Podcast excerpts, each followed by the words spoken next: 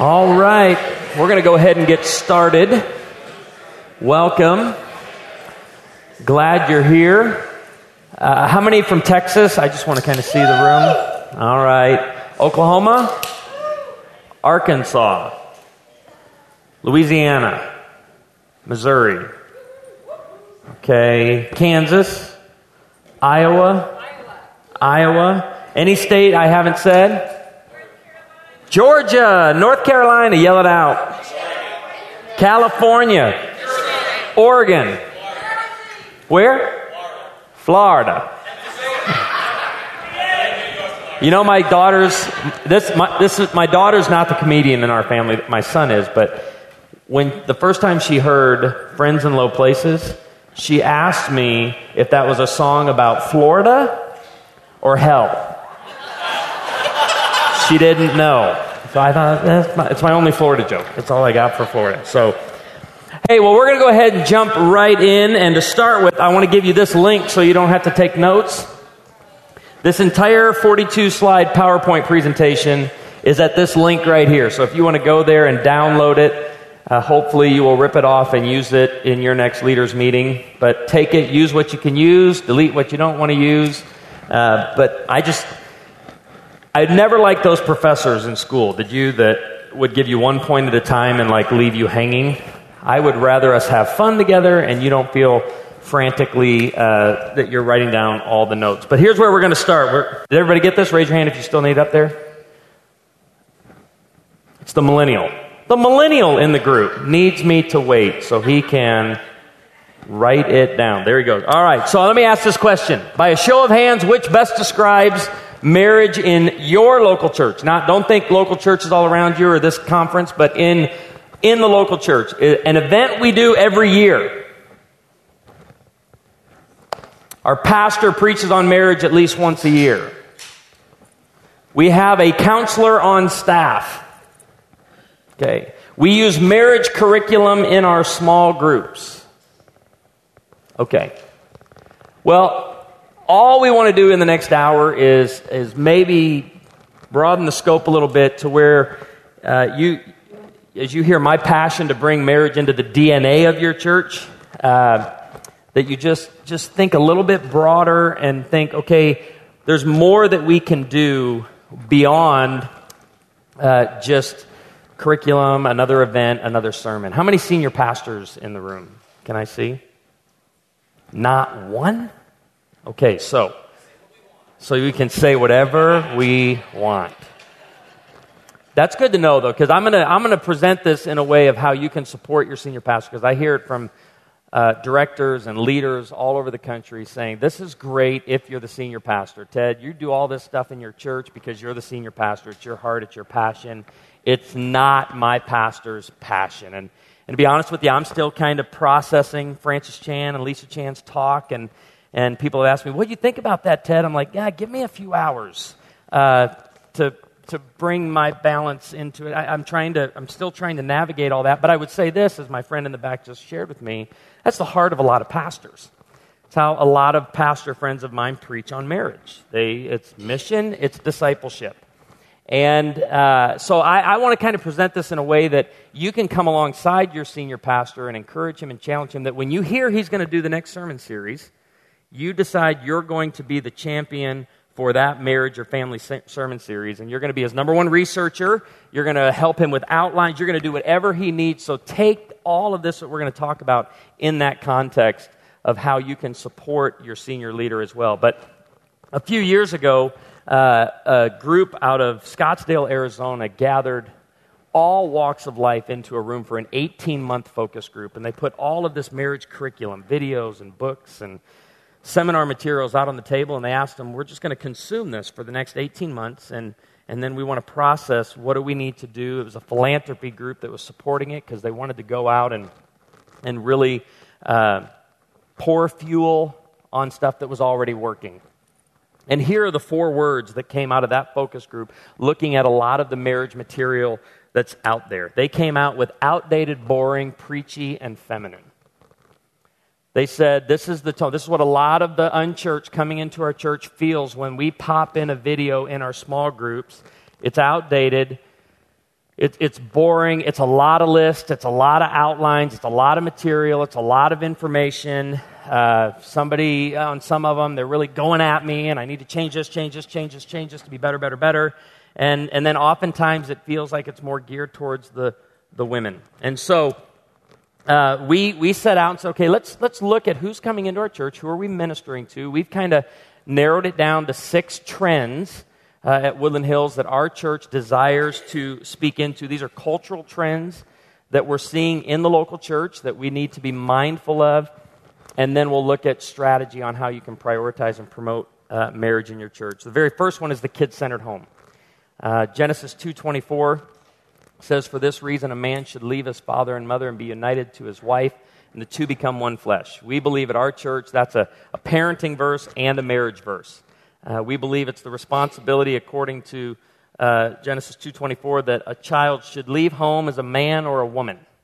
In other words, we, we should be sending our children out of the home as adults, not on a journey to become one. So we, we are passionate at our church about parents eradicating the kid centered home and prioritizing marriage in their homes. So it's not just prioritizing marriage in the church, but it's, it's, it's letting them know the bond between a husband and a wife is stronger than the bond between a parent and a child.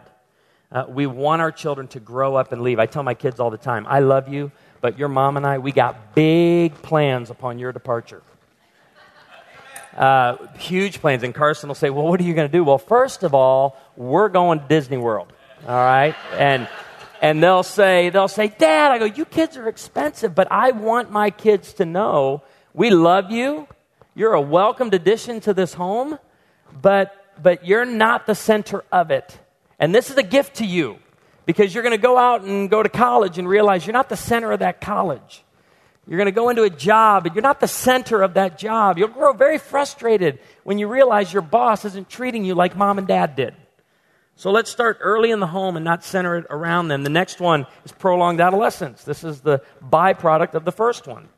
Uh, the prolonged adolescence is the, is the gap between childhood and adulthood. And I don't argue too much with my counselor friends.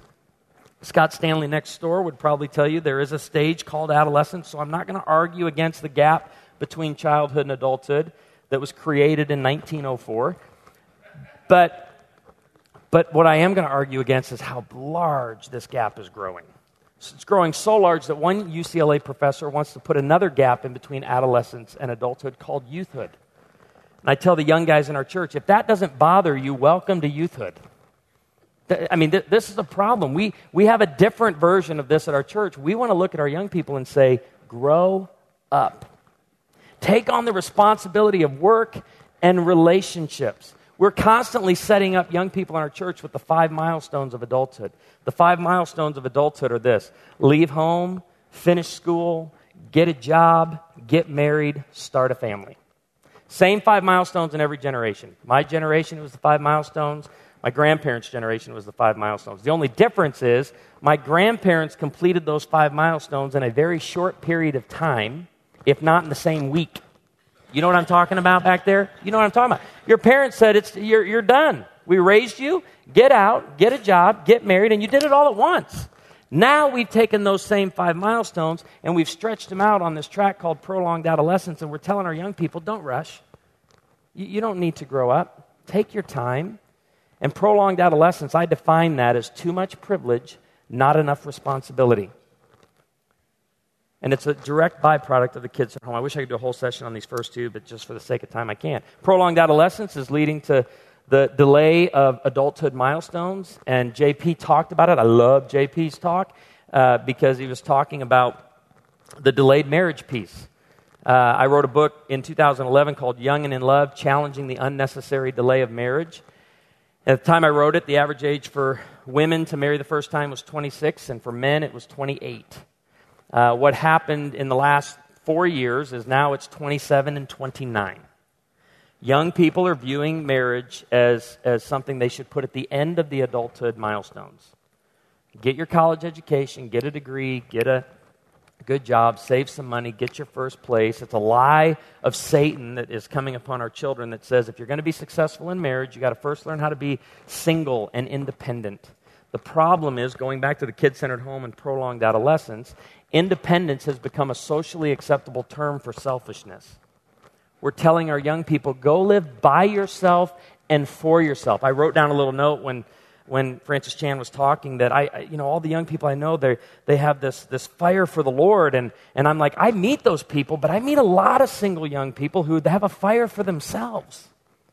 It's like, it's about me, and it's about me doing something. It's about me, me, me, me, me. And it's like, when you take on the responsibility of marriage and family, that's a big responsibility.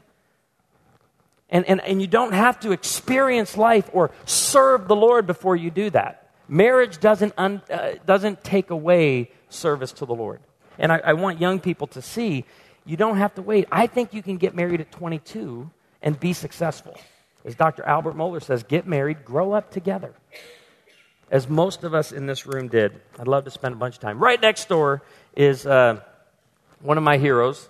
Uh, you notice I put attribution there because I knew I'd be speaking right next door to him. Uh, this is his website, it's his blog, Sliding versus Deciding.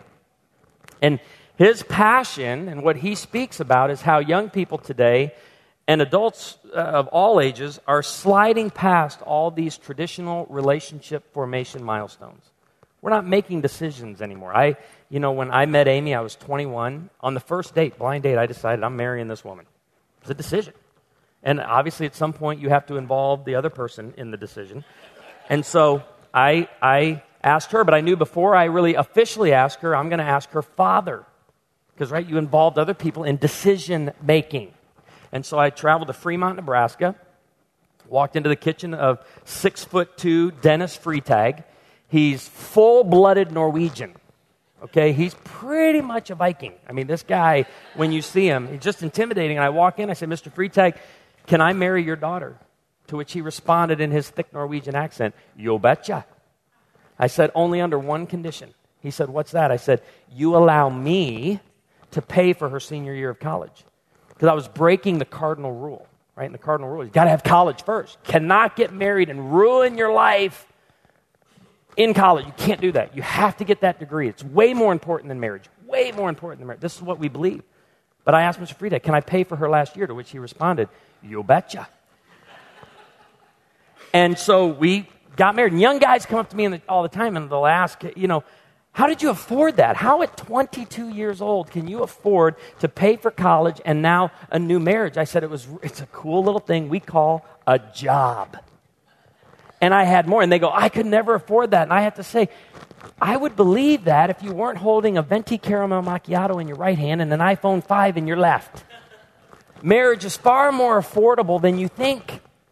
You can do it. You just can't upgrade to the new device whenever it comes out. You can't buy the iPhone watch. If you're going to be married and with a family in your 20s, you can't have all the new clothes, all the new shoes, all the new gadgets. You have to start with your parents' used furniture right? You haven't started marriage until you get that mattress with the dip already built in, right? And you start on each side and you roll to the center. Right? This is this is what young people need to hear. But today, sliding is the coping mechanism to say we're just going to be careful. We're not going to define the relationship because whenever whatever this is falls apart, we won't hurt so bad. And so we've got to go back, and it's what he talked about. Did anybody go to sliding versus deciding? I should probably stop talking about it because I'm doing a bad job of it compared to what he does a whole session on. But he talks about what? The power of decision. We have to start teaching young people again how to make decisions with traditional relationship formation. And I shouldn't be spending this much time on this. Dating while divorcing. It's a new trend in our church. Divorce papers haven't even been drafted, and they, there's the new boyfriend and there's the new girlfriend. And what's sad for me as a pastor is going on Facebook and seeing the new profile picture with the girlfriend, knowing the divorce is not even finalized yet. That's sad to me, but what's sadder is to watch all the followers of Jesus hitting the like button, hitting the comment button, saying, oh, I'm just, I'm so glad you're happy. It's been so long. And I just go, oh, no. And I, I also call this bringing a date to your spouse's funeral.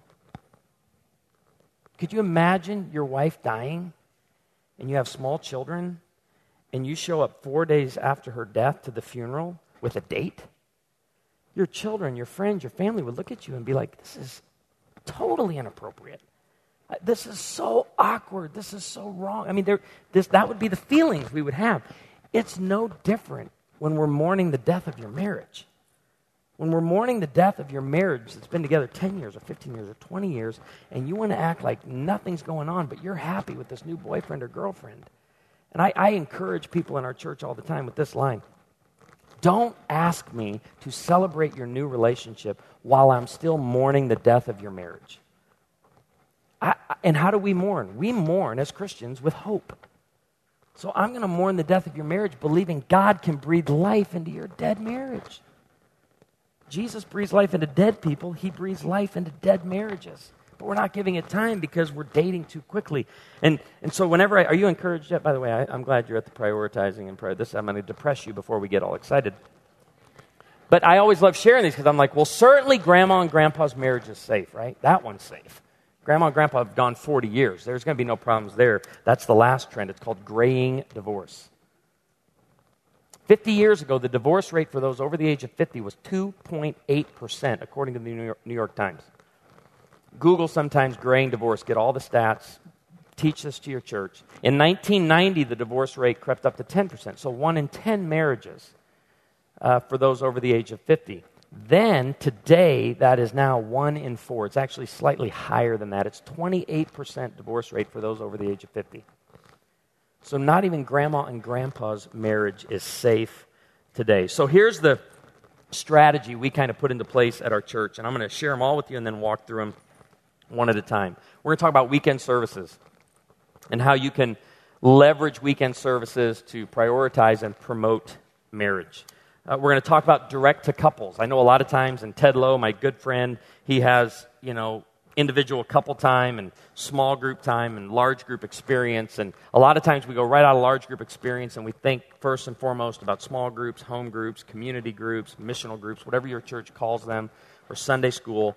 That's not right after weekend services for us. The front door is weekend services, but then we want to give plenty of support to couples that they can leave that day to do something immediately. That's, that's the goal.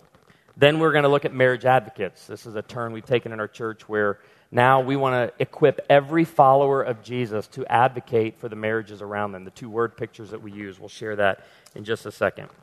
Then, how to bring it into the family ministries, children's, and students uh, in your church. And I hope you're seeing how all of these are going to fit with those cultural trends because I think it's a big idea that we're looking at. Uh, then we'll look at premarital weddings and newlyweds.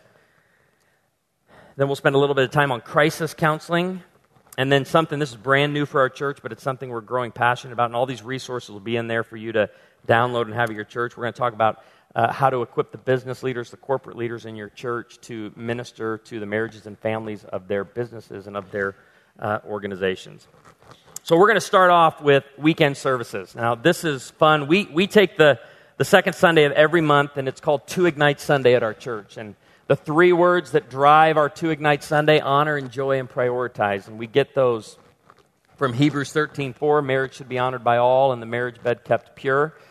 So, again, uh, just in my debate part yesterday, we don't lead out with the message marriage is hard. We kind of do more the JP approach today. Marriage is good. And then you get to the marriage is hard part. We want on the second Sunday of every month to be painting a beautiful picture of marriage uh, for our congregation. Then we want to teach them God didn't give you your spouse to beat you down, drain the life out of you so you can be more like Jesus. We want to teach them you can enjoy life. It is okay to enjoy life. God has favored that. The, the purpose of marriage, if you go with the rule of first, is, is companionship. It's not good for man to be alone. Uh, so it's companionship, not sanctification. It's something we preach hard at our church. And then uh, that's uh, Ecclesiastes 9, 7 through 9, and then prioritizes Genesis 2.24. We believe in eradicating the kid-centered home. And so uh, we are regularly sharing these. Um, I'll flip through those because I already shared the notes. But here, here's a very important part of what we do at our church. Every marriage message at our church speaks to singles, spouses, and parents. Uh, when we started to Ignite Sunday uh, five years ago, so we've been doing the second Sunday of every month now for five years. And I thought at first, boy, we're going to run out of stuff to say. This is going to get hard. But the first year, we went direct to couple. We were giving marriage principles and teaching through the scripture when it comes to marriage. And then the second year into the third year, we started talking to parents even more. And we were, we were teaching relationship formation and encouraging them and challenging them with uh, all of the stuff we believe about marriage. But we wanted to help them and encourage them as they were dealing with their tween and dealing with their teen. And, and so we, we gave all the education. So instead of talking about sexual intimacy direct to couple on a Sunday, uh, we were also talking to parents, and we'd give them these quick little bites, kind of like this conference is doing with the take homes. We would say, All right, mom and dad, we've talked about sexual in- intimacy today, but let me tell you how you can talk about sexual intimacy and sex with your kids. I say zero to five, you teach them about their bodies and what you're going to say, and we'd give them the direct words God made your body, there's nothing dirty about it. It's not a Wawa, or for you Oprah listeners, it's not a vajayjay, all right? we are going to use anatomically correct terms. Uh, it's one of my favorite stories, but I'll never forget when my son hopped up out of the tub when he was three and he went, Dad, what is this? Zero to five. You look right at him, and, and, and let me teach you. I usually start by acting as though I didn't hear the question. I said, what, What'd you say? Dad, what is this? And I finally, with the voice and authority of an apostle, I said, Carson, that is your penis. And I turned around and walked right out of the room. Now, you, you've read the parenting books that say you only answer what they're asking, and I've always interpreted that to mean get out of there as quickly as possible so you don't, you don't uh, get any more questions. But that became his new favorite word. Oh, we're talking about it with people, and a lady, we're at Bob Evans, and he has the placemat turned over, and he's coloring pictures. And I'm like, oh my goodness, Carson. I, I go, you, no, we, you can't. Oh, I just, a lady asked him, son, what are you drawing? I said, now, ma'am, wait a second. I'm a pastor. I said, I'm teaching my son about his body, that God gave it to him. There's nothing dirty about it. In the middle of that, my son looks at me and goes, Dad, I'm drawing a dragon, not a penis. So that's zero to five. And then six to nine. Here's what I love about a family church six to nine, don't freak out when your three year old sees their cousin with no clothes on. A lot of parents, oh no. Six to nine is when you teach them what's appropriate, what's inappropriate, what's modest, what's immodest. And so I love this. And I'm always talking to grandparents in the church as well because grandparents have these moments with their grandchildren. My son was over at my dad's house. Now, you got to know my dad grew up in Pennsylvania, Dutch Amish Mennonite country. Now lives in Branson, Missouri, near us. And a lady came on the TV showing cleavage. And my son goes, Oh, Papa.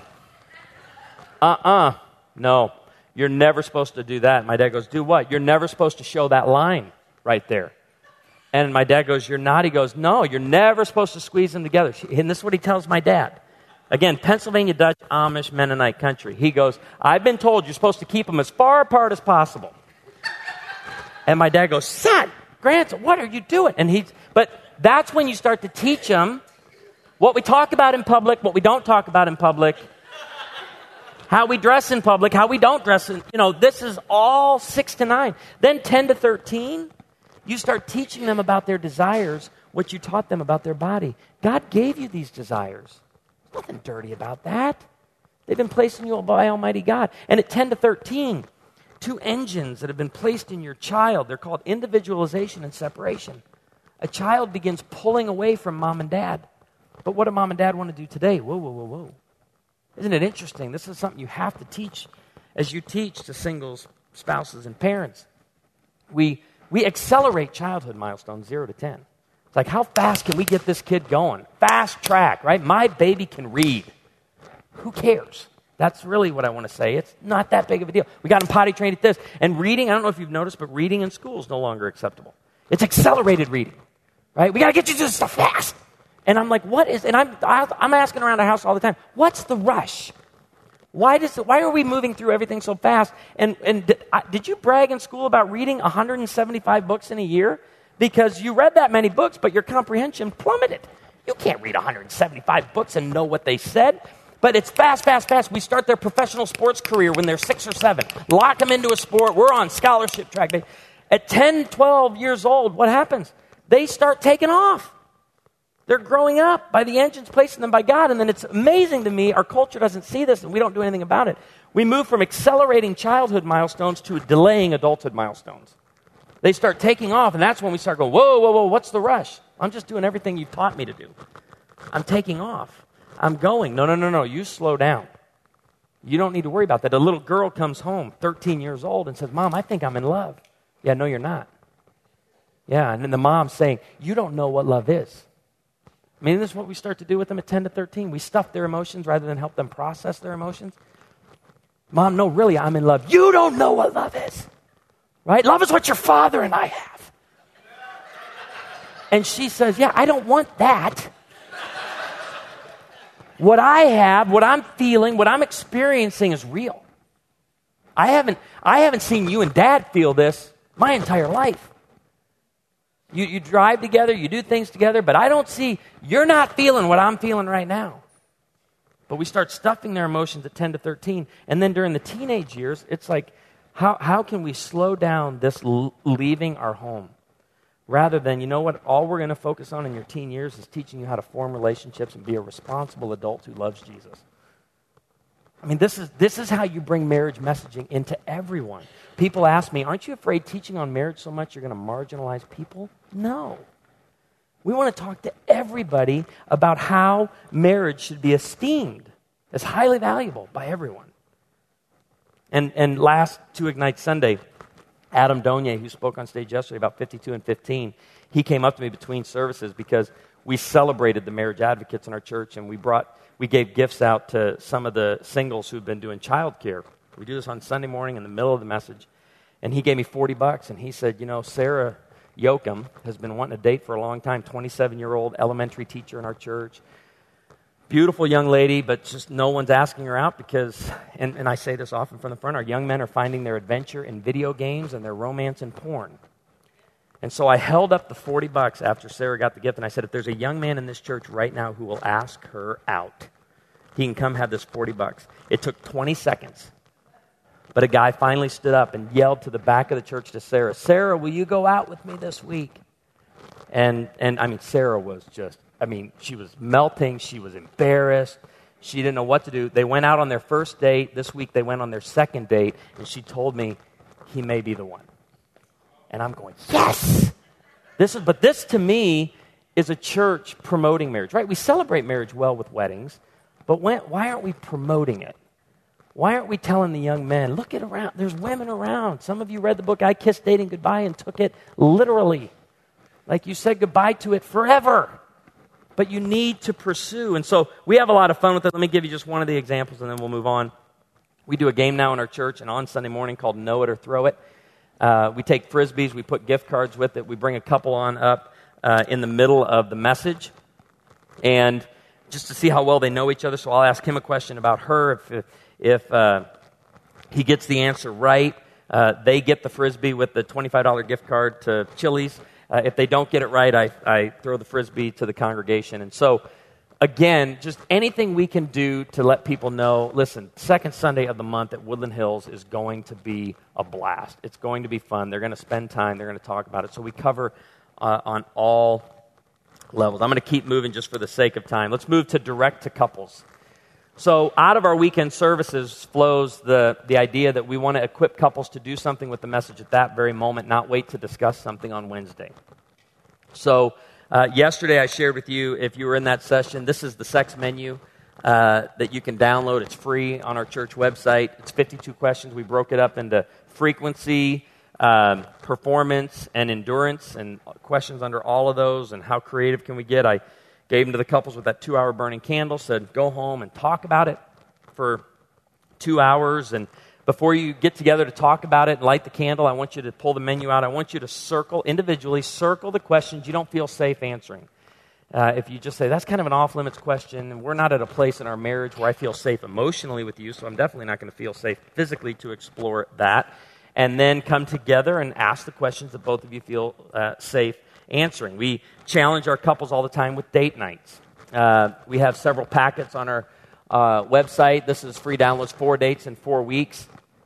Uh, they're themed play date, laugh date, dream date, adventure date. When you hit on each one of these, we give you 10 date ideas for play, and then we give you 52 questions to take on that date. And again, we never thought all of this would, would fulfill all the purposes of the church, but we've really found that it has.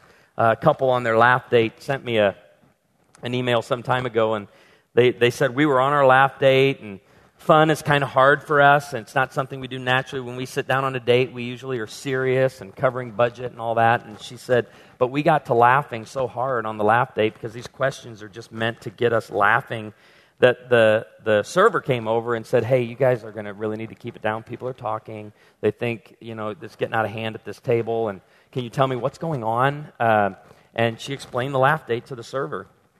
And the server was so intrigued, slid down in the booth next to him, uh, participates with them and says, Boy, you know, my husband and I, we would love this.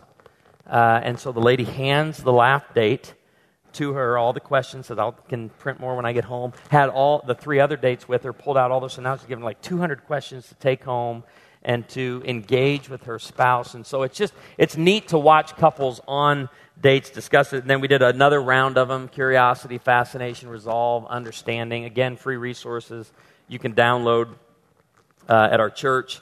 And then Adam talked about this yesterday. I was, I was skeptical at first, but I've been excited to watch. This is our report. We, we do this each month on Two Ignite Sunday. So the, for the first three months of the year, and again, we're a church of 1,500 people.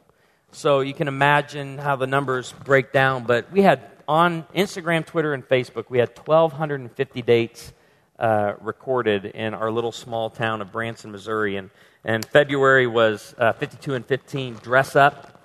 Uh, we've really hit this hard with social media. And then, you know, we've enjoyed it because now my introduction, five, ten minutes uh, on Sunday morning of Two Ignite Sunday, we celebrate. And you can tell I get pretty excited about it this is a, a, lady who they went to the doctor, found out they were pregnant. He said, This is what happens when you date your wife. Uh, and so we brought them forward, gave them t shirts, and, and um, I love that we gave t shirts to the two little boys in the family that said Big Brother 52 and 15. And so we're always finding ways, our, our whole staff together, and we're a small staff, you know, 12 or so people. So we gather together we don't have to worry too much at our church about silos because everybody has the DNA of marriage and family. And so we're just constantly figuring out when we leave this service, when we leave this to ignite, did we hit everybody? We hit children, we hit adults, we hit singles, did we hit marrieds, did we hit spouses? And so this is just one way we do that. Here are just some more free downloads that just, again, part of something people tell us, and it really started with the sex menu, but we, we are regularly wanting to give conversation starters. So Fifty Shades of Grey comes out in February, and I, the emails start coming in, the questions start coming in. Hey, you know, I think my kids are probably going to go see this and not tell us about it. Uh, I have coworkers that are talking about it. Uh, I, I have friends that, you know, we were out the other night and they're like, man, what do you think of that movie? And people are like, man, what do we say? What do we do? And so we we did the 50 biblical considerations on sexual intimacy and just encourage our congregation, hey, just download this it's really 50 talking points about sex that you can enter the conversation. Don't be afraid of the conversation. Jump right into it. I'll explain it more on the marriage advocates piece. We did a series on money, and so conversation starters for the family. Uh, we, uh, again, download these, take them home. Uh, if couples aren't going to do premarital, uh, they, they visit our church, but they, they leave. We kind of put a premarital package together that can be guided, again, just by the couple do something before you get married, and it's how to prioritize character over compatibility and chemistry. And so that's conversation started. So that's just a few of the other things we do as far as direct uh, to couple. Now, now, let's talk about marriage advocates. This is a, this is a big one for me. This is so we kind of started uh, Two Ignite Sunday direct to couple. Then we went to uh, parenting, and just in the last year or so, we've turned to this uh, idea out of the Song of Songs that says, We rejoice and delight in you. We will praise your love more than wine. A, a, great Bible study you can do is to take three highlighters, three different colored highlighters, go through the Song of Solomon, or the Song of Songs, and, and highlight, have a highlighter for Solomon, a highlighter for the Shulamite woman, and a highlighter for the daughters of Jerusalem, and just highlight every time you see them. And, and so here's this fits in Branson. Remember, we are a music town. Every marriage is a duet in need of great backup singers. So we are kind of on in this season at our church where we're equipping the, the body of Christ to do the work of ministry. Uh, mom and dad to help them as their child's going through a separation uh, or divorce. And, and so, again, March, we celebrated the backup singers with 52 and 15, just challenging them to help couples date. The last two Ignite Sunday we did, I did a message and again, this is a PDF you can pull right off of the slide. Helping a friend or family member through a marriage crisis. This was talking points. We did a whole message on What do you say? What do you do when your son calls and says, I'm getting a divorce or she's leaving me? We've discovered most parents, most family or friends just want to say, I love you, I want you to be happy, and that's where it ends. There's, there's just, they don't know where to go, where to start. So we broke it down by a first phone call, a second phone call, a third phone call, and we just gave simple talking points. What do you do on the first call to make sure you're going to get a second phone call? And we pass this out telling them, hey, we really want you to engage. We want you to be the one that speaks truth. So, how do you speak to singles on this? Well, it's singles are backup singers because when their roommate comes home and says, Hey, I'm getting married, a good backup singer says, Congratulations. A bad backup singer says, Are you sure? I, I want to make sure you're not ruining the rest of your life. You know, you're, you're, you're only 25. You got a lot of living left. You can save marriage. That's, a, that's bad backup singer. Uh, a, a, good backup singer, when the son calls or the daughter calls and says, We're getting a divorce, a good backup singer validates and, and advocates for the couple, not just the spouse. A good backup singer doesn't uh, uh, take the duet off key, it, it brings harmony from the background. So it's saying, Hey, we're there with you. We want to help you. We want to support you. Uh, a bad backup singer says, You know, he's never going to change. She's never going to change. He's changed. Uh, you've tried everything. I just want you to be happy. Uh, you know, no one should have to put up with that. It's, it's getting this simple with helping people understand what to say and what you shouldn't say. And I've already shared the, the conversation uh, starters. And, and again, this was just an idea to help with the marriage advocates. Moving on to family ministries. Uh, so, how do you get ma- marriage messaging into the hands of children without parentifying kids. This is one of the favorite resources our church developed. We just did Devo cards. My wife and I, when our kids were five and seven, we just decided, to be honest with you, we couldn't do one more children's Bible. I, I, we had done so many children's Bible, and if I saw one more picture of Noah petting a zebra, I was going to punch myself in the face. I, I just, I couldn't handle it. And I just told Amy, I said, I think our kids are ready for like more. They got the Bible stories down, and we're covering the scripture and we're going through it, but let's cover some topics that I don't think we should wait until they're 18. Let's talk about the more difficult stuff. And so we went in and we took eight and a half by 11 sheets of paper. We took 13 of them, we cut them in half, so we had 26, and we put the alphabet A to Z. We went into scripture and we got critters, stuff from nature, and uh, we sat down. and We've had obviously a graphic artist in them and had them published since, but Deuteronomy 6, you know, the key to learning is repetition right? So we would start back at A, and I'd go, Carson, the A, and he's, quote Proverbs 6 6. Go to the ant, you sluggard, consider his ways and be wise. And, and, and we had uh, talk time on the back, main point questions, and we talk as a family about, you know, hard work and what does it mean. So again, we're hitting prolonged adolescence and the kid centered home, and we're, we're teaching our kids hard work. I'd go, Corinne the bee, and she'd go, kind words like honey, sweet to the soul and healthy to the body. And, and we, we'd do what we call, and got from Gary Smalley years ago, the honor bombardment. We'd go around the table, and each member of the family would share an honoring word about every other member of the family. And we just have a night of kind words. And every night we started back with A. What was amazing is we worked through these 26 cards. In a couple of months, our kids had 26 passages of Scripture memorized. It's kind of like hooked on phonics for the Bible. It's how their little minds work. And, and the, the C is the camel, less stuff. And we talk about why do we love stuff more than Jesus. It's easier for a camel to go through the eye of a needle than for a rich man to enter heaven. The dog, as a dog returns to its vomit, so a fool repeats its folly. And, and, and, and what I love are the parents that do these cards with their kids. And they're like, you know, I've been a Christian for 20 years and I've never learned more scripture than when we did Hooked on Phonics with your Bible cards. And what's great is you go out and you find this stuff in nature and you see the dog and you're as a family, hey, what does the dog remind us of? And the E, the E is for the eagle, and uh, we were on our little canoe out in Taneycomo and saw an eagle. First time after learning the cards, and I go, Carson, Carson, Carson, there's an eagle. And, and he knows the main lesson is uh, unlimited power. And, and from the back of the canoe, we heard him go, Unlimited power. And I said, Yeah, they're getting it. And so, does anybody have toddlers uh, up here? All right, you can take it. On the back, come here, I'll give you this. The, uh, if you ever have a bad night, you tell the kids, go get the V. And the V is the vulture. And the V is the eye that mocks father, that scorns an aged mother, will be pecked out by the ravens of the valley, will be eaten by the vultures. Night, night, right? We're, we're, we're going. But anyway, I mean, and we cover the fox is Song of Solomon 2.15, catch for us the foxes. So as a family, we talk about what, what could break a marriage down? What are some of the foxes that find its way into a marriage?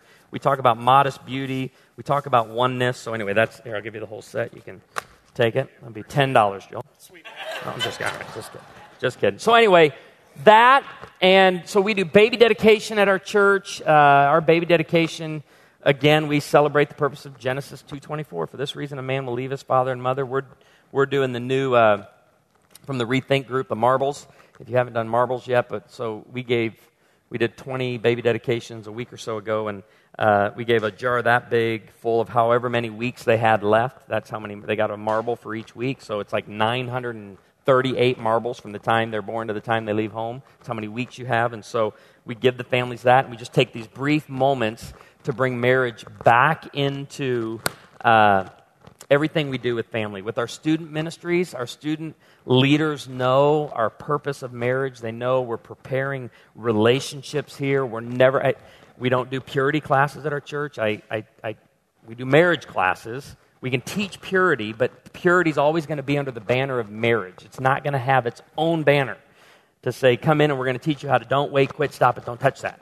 No, come in, we're going to talk to you about marriage and why you should not arouse or awaken love before it's time.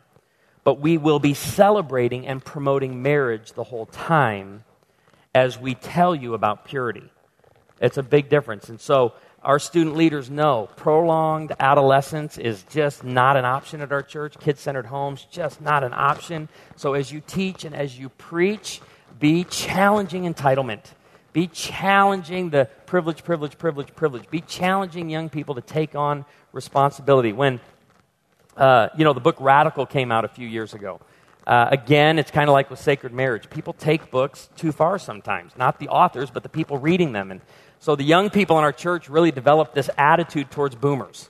I was hearing it like, oh, all the boomers, you know, and they broke the system and taking all the Social Security, and there was all this griping going on. They need to give everything away. And so I heard all the young people in our church talking about, we're going to give everything away. We're going to give everything away. And, and I just, I told them, I said, listen, before you give everything away, you got to have something. Yeah. You don't have anything. And 20 hours a week is not full time. You, you're not going to be productive for the kingdom if you're not productive at work. And it's like, well, I don't need a whole lot. I, that's great. But you're called to be productive. You're called to work hard.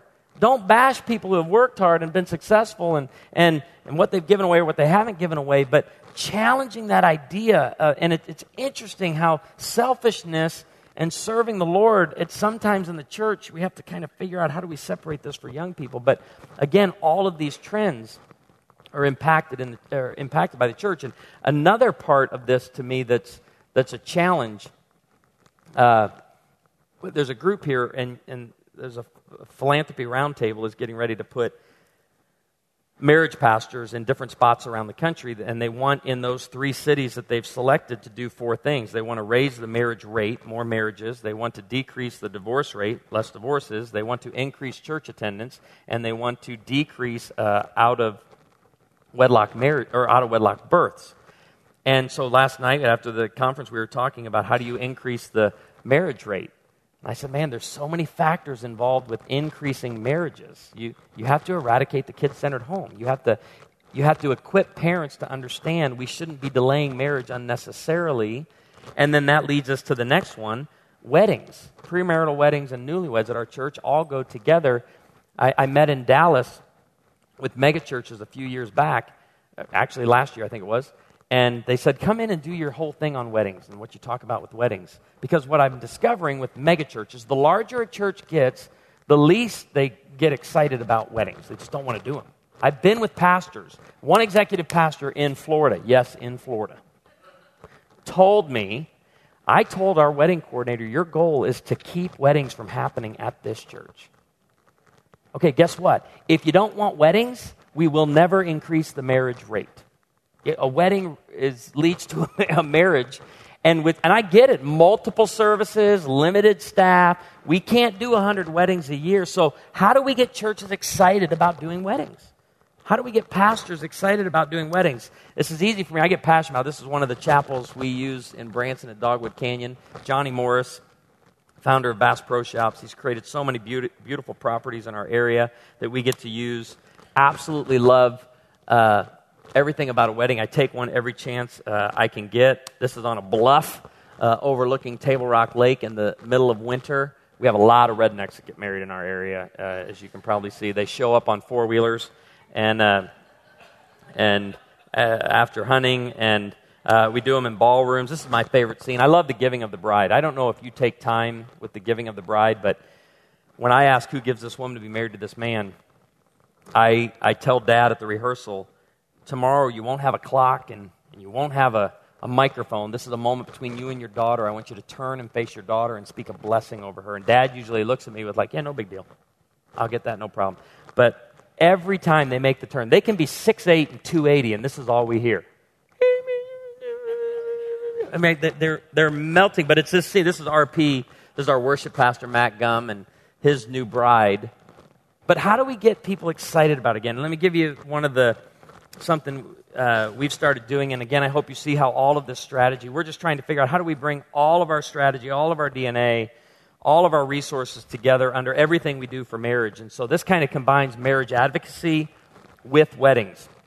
Uh, we uh, last year created a card with the Song of Songs 1 4, and on the outside it says, We rejoice and delight in you. We will praise your love more than wine. On the inside it says, I desire to bless your marriage by speaking words of high value over both of you. Your marriage is important to me. And then over here it says, I rejoice, I delight, I praise. And when you come to a wedding at Woodland Hills, we give every single person who attends a wedding one of these cards with a nice envelope. And the bride comes down. We do the giving of the bride. And the first thing I do, and you know how weddings are tense, right? They're just like, ooh, everybody's, you know, just nervous. And I try to find ways to break that down with humor. But I move the bride and the groom over here and I tell them, take a selfie, update your social media, look around, soak in the room a little bit, but just enjoy one another while I talk to, while I talk to family and friends. And I said, You were handed a card on your way in today. And and what we would like you to do is to, to speak truth and to speak blessing over this couple throughout this entire day. I want you to write down ways you're rejoicing over them, the way you're praising them, and the way you're loving what God is doing in this couple. And I said, then there's three ways that you can use this card. Uh, over in the reception hall, uh, we have a, a wine box. And for my Baptist friends, it can be Welch's grape juice. I'm just making this super clear but we have people from California, so they're going to go more with the wine box, right? Because uh, I said, for some of you, we want you to seal up this card and go take it over there and place it in the box. And during the first year of marriage, uh, they're going to pull out cards from time to time, maybe on date night, and they're going to open up the words you spoke to them on this day. I said, for others, we're going to ask the second group of you to hold on to this card and send it to them on their first uh, anniversary. You know, there's a third group of you in here. I said, this is mom and dad, and grandma and grandpa, aunts and uncles, and bridesmaids and groomsmen. We want you to hold this card until you hear this couple is separating or going through a divorce. When you hear that, I want you to send this to the couple. And now, you know, on an airplane, when you sit in an exit row, you need an audible. When they ask, Are you willing and able to assist in case of an emergency? You can't nod your head. You have to say yes. So I go to the bride and the groom and I go, Are you allowing all of the gathered family and friends today to hold you accountable to the vows you will exchange in just a moment? And they both have to answer yes. And I love my mom at a wedding I did a few months back. She let me read her card because my mom holds on to everything, right? She, and she's going to be in that third group. And I, and I looked at her. She goes, at 542, Janelle looked over to Steve and then tilted her head to the right. And she's like a reporter on her. She's on the back, you know, writing it down. I said, and mom, save them.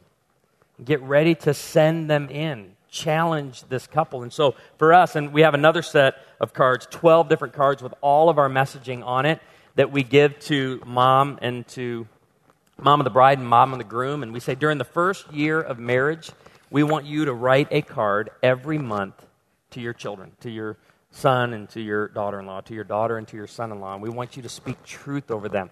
We have the same for the church. We're, we're wanting our church to speak into the lives of our newlyweds uh, at Woodland Hills. One of the things we do, again, marriage advocacy as part of the wedding, is we gather couples at the end of every wedding there with any family and friend who'll come up and speak and to pray over them. And we let this be plenty of time of our uh, service. We don't want to rush this part. Uh, I'm going to fly through this next slide because it's 10 points for you to consider. It's on the notes that you can take back with you. Uh, but I wanted to hit these just wedding considerations to get your church excited uh, about doing weddings again. The first one is to differentiate between a justice of the peace and a pastor. It used to be you would go seek the, the blessing of your pastor to perform your ceremony, but uh, a lot of people today are treating pastors like the justice of the peace. And so, for you to explain that to couples and to explain that to your church, you want the blessing of your church. You, you want wedding and marriage advocates around you. You want to be surrounded by people who are going to hold you accountable to your vows. So, go with the pastor. Then, differentiate between a wedding coordinator and a pastor. Uh, you this will make more sense uh, with number three free your pastor up from rehearsals. So, I don't do rehearsals as much anymore because of scheduling, but I still love doing the wedding. So, we have uh, wedding coordinators that show up Friday night, teach everybody how to walk down an aisle and teach everybody how to walk out of the aisle. Uh, you'll get more people on your bench of doing weddings in your church, whether it be elders or deacons or staff, uh, if, if they don't lose an entire weekend. If they can have a Friday night date night and then do a wedding uh, on Saturday. Recruit a deep bench for wedding officiants. It doesn't have to be just the pastor. And so, Matt Engel, who's here with Mission Community Church in Phoenix, we're working with about eight people at his church that do weddings. They're available for weddings. Spend time with it because here's, here's part of this what I love work with your receptionist. Uh, couples are telling me they are calling churches to see if the church is available to do their wedding, and they're met with, okay, well, I'm going to have to see uh, who's available for this, and I'm going to have to see. And couples are underwhelmed with the response they're getting from a church rather than, and I put it there just simply, congratulations. That like should be our first response. And some of you are like, this is the dumbest stuff I've, ever. this is so simple. But you have to teach it. you have to teach it because churches are like, I, I, you know, we're finding somebody to do it. No, nobody's committed to do your wedding yet. We need to be known as the church in our town that loves doing weddings. We need to be known as the church that, man, if you want a fun wedding, this is why I love doing weddings. They're little mini marriage seminars. Like you're able to go and speak into the lives of not just the bride and groom, but of everyone gathered. So teach your support staff to your facilities team to validate the extra work. so if they have to turn over a room quickly and they're putting in more time, extra time, make sure they see their job is important for this couple. Develop relationships with chapels, gardens, and resorts so you don't have to do everything on site. We have about six chapels in our area that we work with. We have discounts on that we can help couples with. Same thing's true, though, of funerals. We, we get great deals on plots. Um, eight, use a wedding as a link between premarital and newlywed. Let them know uh, the, the clear path through your marriage ministry and how you want to support them. And it's and most churches that focus here, we got something for premarital. We do Prepare/Enrich, or we do saving your marriage before it starts. And then let us know if you have trouble because we got a great marriage 911 program when things fall apart. But using the wedding to say we're here for you, premarital counseling, great. We got a great couple, but we want to support you and encourage you. Uh, in your first year of marriage as well. Wordsmith wedding guidelines and add more grace. Our wedding guidelines grew to about nine pages, and my assistant brought it into me and said, This is kind of rough. I don't know if you've looked at it lately, but it's like after reading it, after I send it to someone who's wanting to get married, we never hear from them again. You know, so make sure your wedding policy is written by someone who's passionate about marriage, excited about marriage. We're thrilled for you. Let us walk you through the program, not when did you get divorced? We wait two years for. I mean, that's a lot of stuff can be said face to face that's not that great in print. So don't have a wedding policy that the couple goes, you don't want to be a part of that church uh, because they don't want you to get married. Give people a clear plat- path through your marriage uh, ministry. In the few minutes we have left, I'll tell you about crisis counseling. RG, wave at me real quick. Guy back there, he's the director at our church. He's an elder at our church, RG Yalilee. He leads up about 28 uh, Marriage 911 counselors at our church. It's our first response ministry. Uh, RG's retired to Branson, uh, was with American Airlines for, was it 83 years? How long was that? RG? Oh, 44 years. Uh, 44 years. He and his wife have dedicated their lives to couples in crisis. Uh, he's, he's, he's triage. I call him triage. Uh, when a couple gets the call They either talk to RG or Karen Yalalee. They kind of work with that couple to figure out who's best uh, in the network of coaches that we have to meet with them. Uh, it's a multi week program. It's not the couple going through it together, the couple goes through it individually. Uh, the husband meets with someone, the wife meets with someone uh, separately. But if you'd like to talk to RG at the end of this session, uh, he's available and passionate about it. And if you have couples in your church struggling, he flies for free, so he can fly to your church anytime you want him to. Anyway, he gets so tired of me saying that. Because whenever we do Two Ignite Sunday, he gets calls from Michigan and California and Florida. Hey, can he come out? And so he's asked me to stop saying that, so that, that was a joke. Um, lastly, this is part of our strategy. We're wanting to help business and corporate leaders in our church as well. How can they bless and minister to the marriages of, of uh, and families in their businesses. And so uh, I put a PDF in here that's going to send you to a larger document. This is an executive summary of the marriage and family wellness. Is this corporate America's business by Doctors Olson and Turvey? I was able to stay at WinShape Retreat Center two weeks ago, and uh, my son and I were in a cabin with Matt Turvey and his son talking through. It's a 33 page report that spells out clearly how to develop a marriage and family wellness program for your business uh, or for your corporation. I'm trying to get this into the hands as many business owners and corporate leaders as I can. Uh, that you talk about the strategy and the DNA of marriage in the church. Uh, how can you let your employees know their marriage is important to you? If you're successful at home, you're going to be more successful at work. That's what Truett Cathy said. Uh, a great business starts in the family room long before it flourishes in the boardroom. So, uh, again, I'm out of time. And I know I've given a lot to you in the last few moments. Just to tell you some of the other stuff uh, going on, uh, I'm part of Date Night Comedy Tour. Uh, with uh, we do comedy around the country at different churches. I think we have eight of these left. Uh, this is the comedy night. Uh, Ted Nancy Lowe host it. John Branyan and I do comedy, so I've got eight of them left. Whoever's going to rush the front want those afterwards. I also serve on the pastor ambassador team for Focus on the Family. If you're interested in filling out a survey, it's, it's short, and I can give you more information on Focus, but we just want to let you know what's going on at Focus. But more than that, we want to know from you what would best serve uh, your church. And so if you fill this out and, and, give me your address, I'll send you the Family Project and the Date Night Challenge uh, in a, a kit uh, with, along with other resources that you can use. You can stop by uh, afterwards and get that and get it to me before the end of the day and I'll be sure to get that in the mail to you early next week. Look at that, five minutes, five seconds left. Thank you very much. It's been great being with you. Hope you enjoy the last session.